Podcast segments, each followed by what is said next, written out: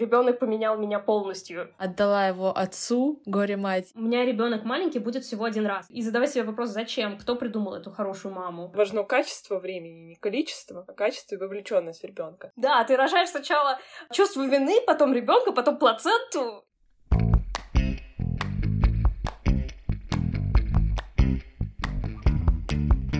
Скажи, мама. Ма мамский чат. Всем привет! С вами подкаст «Мамский чат» и его ведущие. Меня зовут Майя, и сегодня мы продолжим тему, которую обсуждали с Еленой Мурадовой. Послушайте этот выпуск обязательно, если еще этого не сделали. И поговорим про совмещение материнства, карьеры, как не выгорать. Поделимся своим личным опытом и еще кое-кто поделится своим опытом. Всем привет, меня зовут Лиза, и да, сегодня мы продолжаем разговор с нашими слушательницами, и сегодня к нам в гости пришла Сабина, которая представится сейчас. Всем привет, меня зовут Сабина. У меня много социальных ролей, но основная — это то, что я сейчас мама шестимесячной малышки. Я преподаю английский в языковой школе. Я начинающий блогер, я методист, и я еще и вечный студент, и пытаюсь стать полиглотом и учу шесть языков. Вау. Вау, да. Мы сейчас все это обязательно обсудим по полочкам. Всем привет, меня зовут Настя. Возможно, сегодняшний выпуск немножко поможет девушкам, которые сомневаются, что жизнь после декрета, после того, как у тебя родился ребенок, существует. Мы сегодня будем обсуждать с Сабиной, как ей удается вести активный образ жизни после того, как у нее уже появился малыш. Приятного вам прослушивания. Ну что, хорошо. С чего бы ты хотела начать? Ну, наверное, с того, что я бы сказала, что у меня такой дисклеймер, потому что когда слушаешь всяких суперпродуктивных людей, кажется, либо наоборот, вау, я так же хочу, либо фу, я такой плохой человек, а вот другие могут, я не могу. И поэтому я первое, что хочу сказать, что это нормально не хотеть работать, нормально не хотеть э, после, во время декрета чем-то заниматься, и это отлично, если вы хотите проводить время только с малышом и сосредоточиться на этом. И также нормально хотеть выйти сразу на работу и сворачивать горы. Вот, чтобы это не казалось, что все обязательно должны бежать и сейчас что-то делать, или наоборот, а, чувствовать себя какими-то не такими. Я вот обратила внимание, что ты нам написала в своей истории, что ты через три месяца вышла на работу. И я сразу же провела такую параллель с нами, что мы через 4, через 3-4 месяца после того, как у нас а, родились дети, мы а, запустили наш подкаст. У нас это было все в таком, знаешь, формате хобби. Это не было такой работы, когда тебе нужно там с какого-то определенного времени до какого-то определенного времени находиться на работе, посвящать этому время. То есть это не было вот именно в таком формате. Скажи, пожалуйста, а у тебя это как э, происходило? Тоже в формате хобби или ты вернулась на прежнюю работу, на которой работала до того, как забеременела? Или же это вообще была уже другая отрасль? Нет, я вернулась на свою же работу сейчас. А, только для этого я работала в основном именно в реальном классе с настоящими людьми, 10 человек в группе, а сейчас я работаю онлайн пока. Классно, что есть такая возможность совмещать. Да, это вот на самом деле большой плюс профессии, что это не там офисная, банковская, например, работа, где ты все-таки обязан приехать в офис э, и от и до, там, с 9 до 6 работать. Ой, вообще. Работа онлайн — это золото. Расскажи, пожалуйста, почему ты решила именно после трех месяцев, что тебя сподвигло выходить на работу? Да, почему так мало? По сути дела, другие мамы скажут, ну подожди, как же это насладиться, так сказать, еще немножко успеть этим материнством, все таки первый ребенок. Почему тебя так э, замагнитило сразу пойти и работать? Ну, во-первых, я действительно искренне обожаю свою работу. Прям вообще это лучшее, что я делала в своей жизни. И я не так давно начала преподавать, ну, то есть вот лет пять, наверное, преподаю, и это мое не первое образование. И я наконец-то нашла, чем хочу заниматься, и поэтому я, в принципе, даже боялась беременеть, что надо это будет остановиться, бросить. Когда я поняла, что я же могу перейти в офлайн и все-таки работать, это меня очень успокаивало. А почему через три месяца? Это на самом деле было даже относительно поздно, потому что мне первую студентку предложили через три недели Ого. после рождения, но тогда я еще вообще не была готова, я только-только поняла вообще, что происходит. Ты вообще говорила, что ты в декрете? Не-не-не, они были, конечно же, в курсе, все. И мне предложили, я сказала, нет, я пока вообще не готова. Потом долго сомневалась, правильно ли я сделала, но потом решила, что да, я все правильно сделала. Если не готова, значит, не надо. А через три месяца именно получилось, потому что закончились новогодние каникулы, и я подумала, что как раз будет удобно начинать вливаться. Грубо говоря, начинается новый семестр, и как раз будут новые студенты, и можно будет кого-то уже брать по чуть-чуть начинать.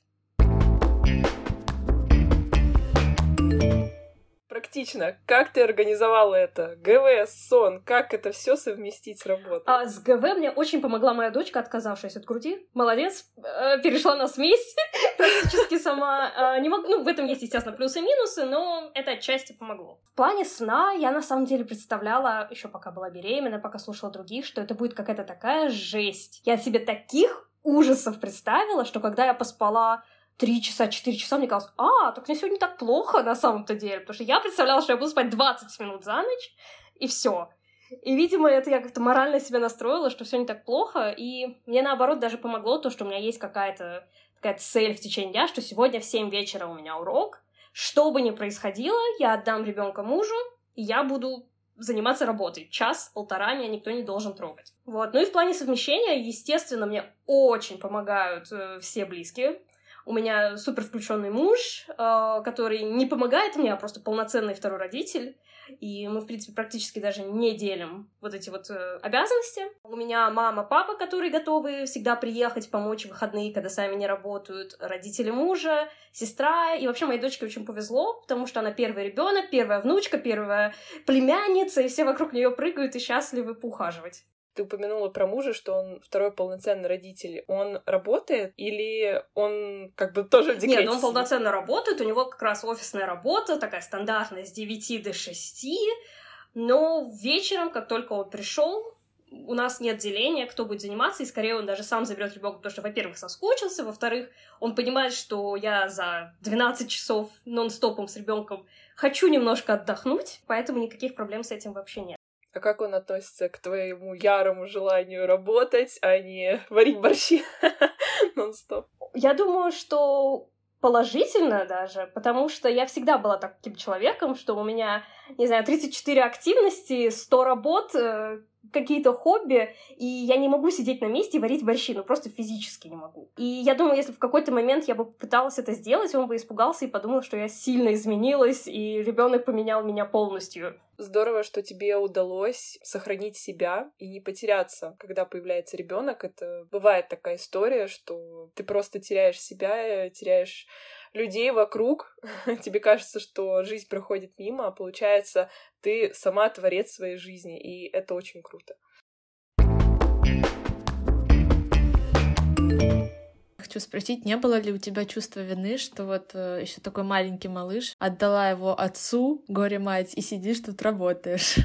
Ну, мне кажется, когда ты становишься мамой, чувство вины это просто идет в комплекте к ребенку. Просто это, оно не это вот ты его тоже рожаешь. Да, ты рожаешь сначала а, чувство вины, потом ребенка, потом плаценту, и все, собственно. Этапы прошли. Поэтому оно было, но это я как-то себя объясняла, что как-то сама с собой разговаривала и объясняла, что, ну, наверное, моему ребенку не захочется потом, через энное количество лет, услышать, вот, я всю жизнь на алтарь тебя положила, я хотела работать, а не смогла. Кому от этого станет лучше? Мне не будет, ребенку не будет, отцу тоже не будет. Плюс я же не дяде из соседнего подъезда отдала ребенку, правильно? А отцу, родителю или там своей маме, то есть это такие же родственники, которые также качественно общаются с ребенком. Я же его не выкинула куда-то. Просто на улицу, там сама развлекайся, а я часик поработаю. Поэтому, конечно, чувство вины есть, но я просто понимаю, что оно не очень обосновано тоже часто начала себя ловить на этом чувстве вины и такая, так, а почему? Готова ли я это решать или нет? Если нет, тогда снимаем это чувство.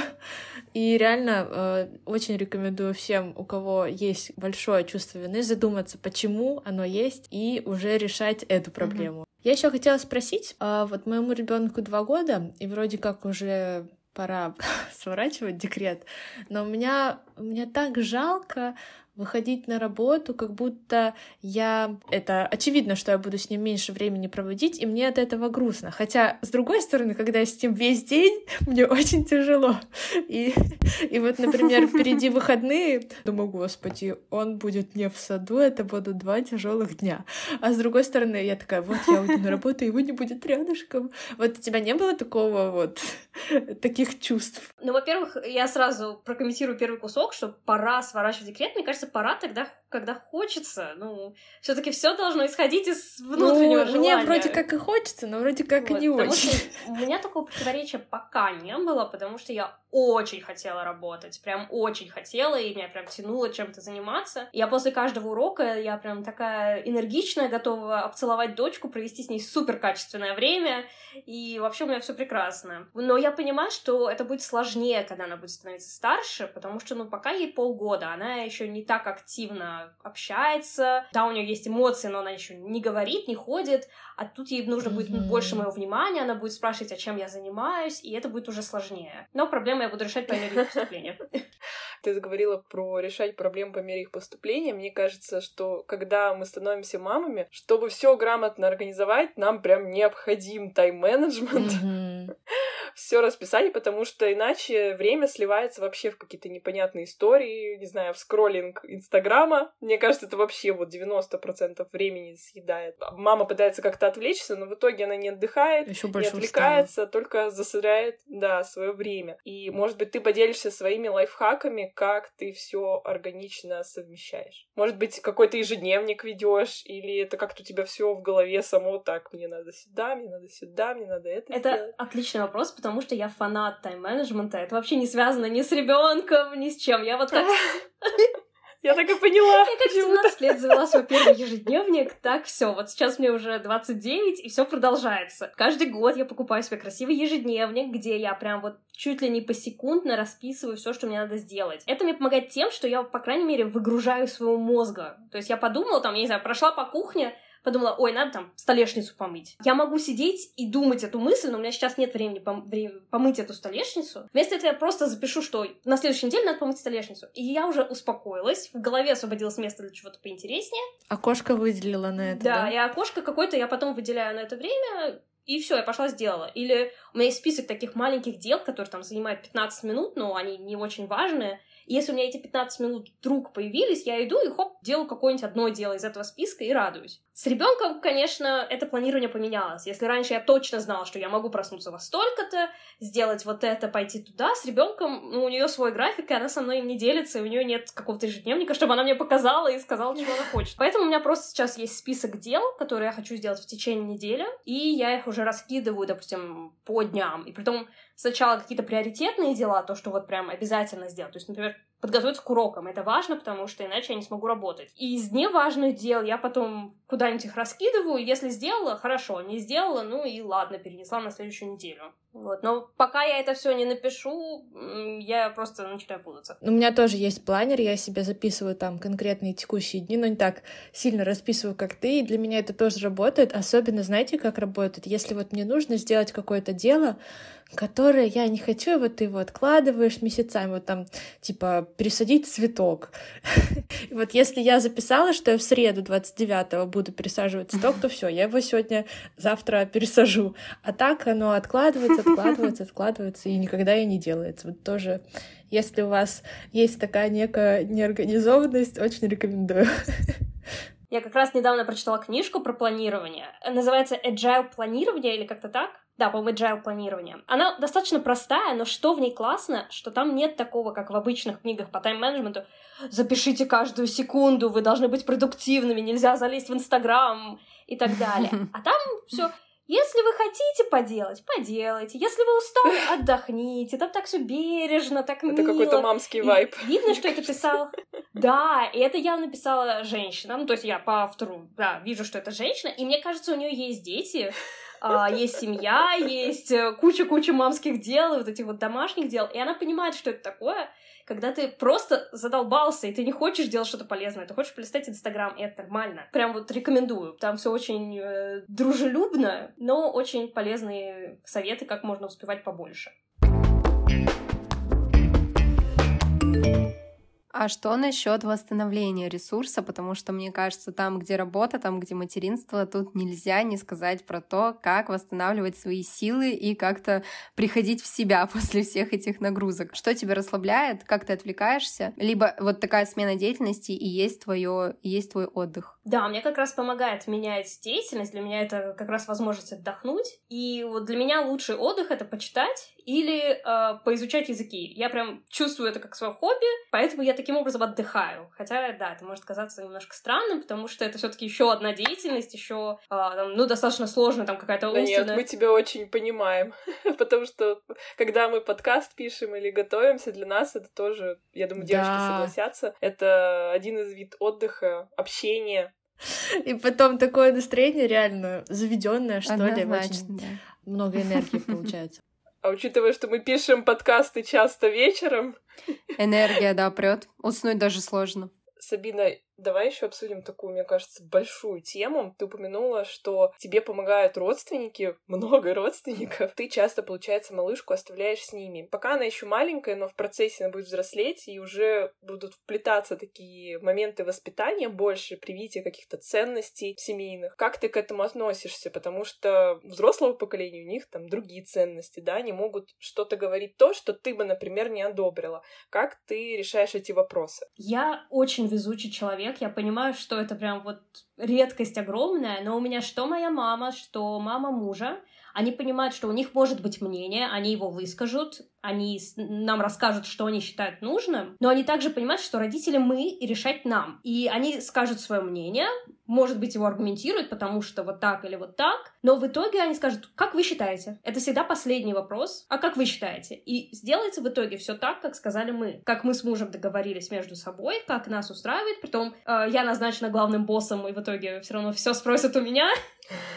Последний опруф вносишь. Да. То есть мнения мне высказывают, советы дают, но только опять же, если... А можно дать совет? Можно, тогда дам. То есть это прям какое-то идеальное общение, прям как по да. книжкам. Утопия. Психологическим. Но у моей мамы психологическое образование, возможно, это ей помогает, но... А, ну все понятно. Вот. Но в целом это всегда идет из позиции того, что мы посоветуем, мы поможем, но вы скажите, как вам помочь. Дайте нам четкую инструкцию, мы сделаем. Сабина, есть ли в твоем еще окружении мамы, которые работают или наоборот не работают, возможно, осуждают тебя, что ты работаешь и не уделяешь достаточно времени? Хотя, что еще мы подразумеваем под достаточно времени малышу, да? Мы почему-то привыкли, что надо с ним быть 24 на 7, иначе вот он без нас не справится, хотя мы все тут э, понимаем, что важно качество времени, не количество, а качество и вовлеченность ребенка.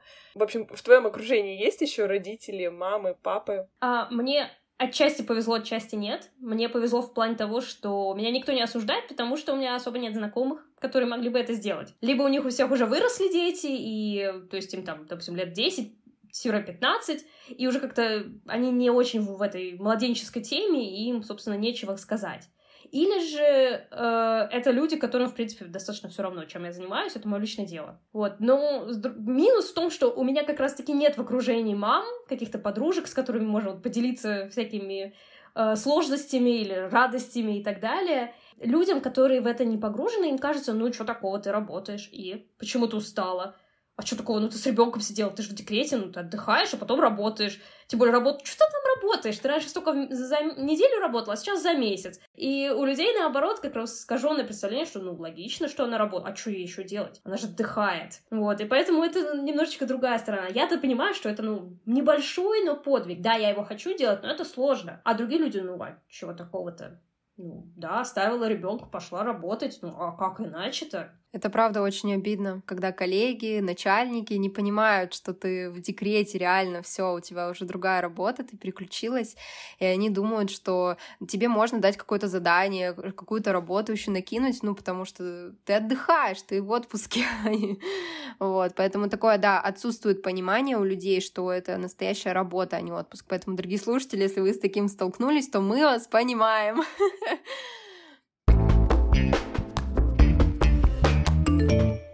Еще хотела, знаешь, э, спросить какие-то, возможно, твои откровения, да, будучи работая в декрете. Вот, например, я могу поделиться, да, своей историей, что я поняла, что когда я погружаюсь в работу, я могу пренебрегать сном. И это потом отражается на мне, на работе, на ребенке, на семье и так далее, и так далее. И вот вопрос, э, как бы, какие ошибки, возможно, ты допустила, да, что ты поняла, как нужно правильно организовывать и совмещать вот эту работу и а, семью. Ой, ну первое, я бы сказала, что все-таки у меня ребенок маленький будет всего один раз, и поэтому все-таки она в приоритете. Уроки у меня будут еще потом. Я еще много каких уроков проведу, много каких проектов запущу, языки выучу, но она маленькая только сейчас, и никогда маленькой больше не будет.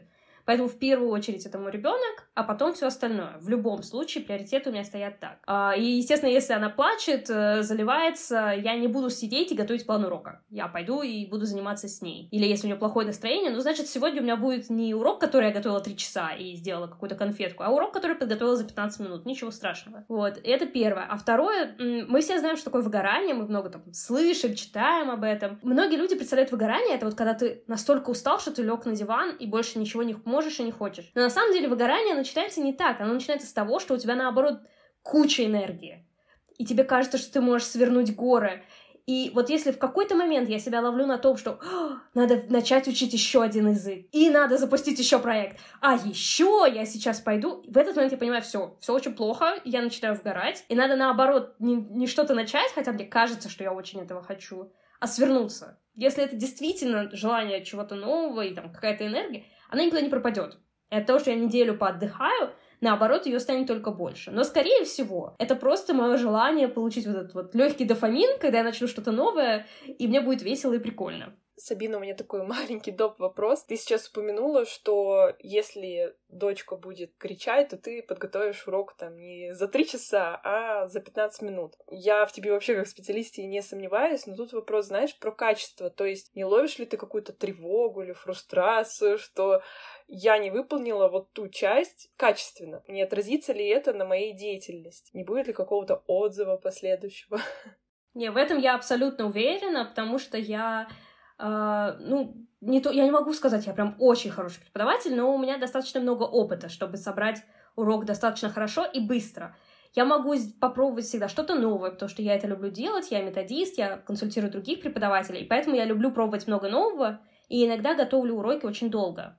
Но сделать стандартный, хороший, качественный урок я могу за 15 минут, и я знаю, что я могу это сделать, и поэтому не сильно переживаю. Ну, плюс моя вот эта вот организованность и планирование, если у меня урок в субботу, то, скорее всего, в понедельник он уже спланирован. Поэтому я, в принципе, не переживаю, и у меня все хорошо в этом плане. Я просто во мне такой бывший достигатор и перфекционист такой, в смысле, надо сделать и тут идеально, и тут идеально. И в итоге страдаешь ты, потому что никому эта идеальность не нужна. Мне вот хотелось об этом еще чуть-чуть поговорить. Я очень долго боролась с этим достигаторством и как раз вот поняла, что в итоге получается не идеально, в итоге получается вымучено идеально. То есть оно вроде бы выглядит хорошо, но удовольствия ни мне, ни студенту не принесет, потому что прям видно, что я вымучивала из себя это. А иногда сделаешь за 15 минут на вдохновении каком-нибудь, и все получается классно и здорово. А так я устала, студенту тоже не понравилось, дочка прооралась, э, ей тоже, наверное, не классно. И, и кто выиграл-то в итоге?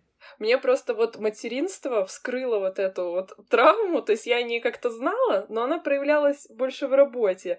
С рождением Эва она стала проявляться и в родительстве. Если я там на максимум не выполнила свои мамские обязанности, хотя, опять же, вот снова, вот кто устанавливает вот этот максимум, кто устанавливает эти рамки, ты сам только.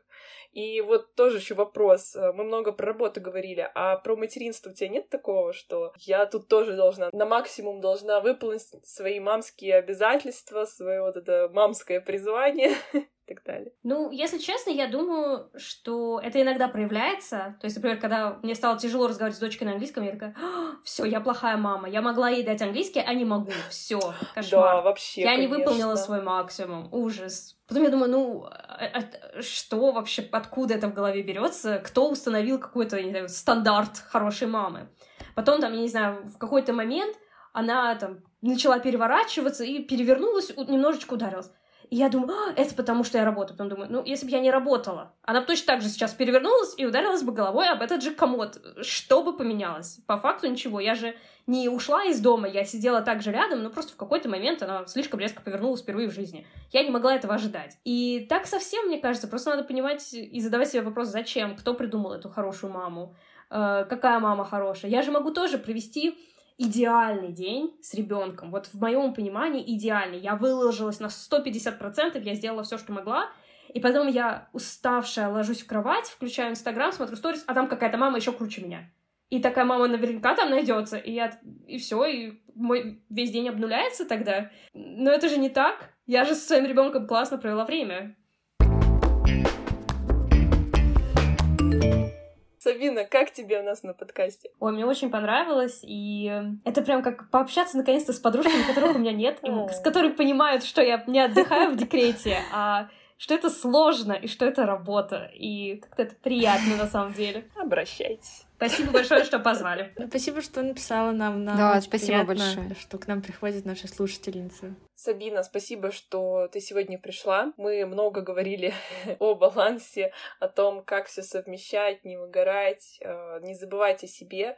И хочется повторить ту мысль, которую ты в самом начале сказала. Те, кто нас сейчас слушают, смотрят э, на других, э, думают, ну вот, я в декрете, я до сих пор не стала маникюрщицей, кондитером, мастером по наращиванию ресниц, не заработала миллион рублей на Wildberries, что да не обязательно это делать. Даже если вы просто в декрете или вам просто хочется полежать, посмотреть сериалы эти два года, да это нормально. Это нормально отдохнуть. Не зря декрет таким называется, там не до отдыха совсем. Но если у вас вот есть этот час отдохнуть, и вы не хотите работать в этот период, читать книги, еще что-то, да и не надо. Слушайте себя, это всегда верный путь. На этом у нас все. Спасибо, что дослушали наш выпуск до конца. Это для нас очень важно. Пожалуйста, не забывайте оставлять нам отзывы, оценки и комментарии, а также донаты. Ссылка находится в описании к выпуску. Всего вам хорошего. Пока-пока. Услышимся с вами на следующей неделе. Пока-пока. Конце наша любимая фраза, и для меня это большая честь ее очень часто произносить в наших выпусках. Помните, что вы самая лучшая мама и самый лучший папа, для вашего малыша. Пока-пока.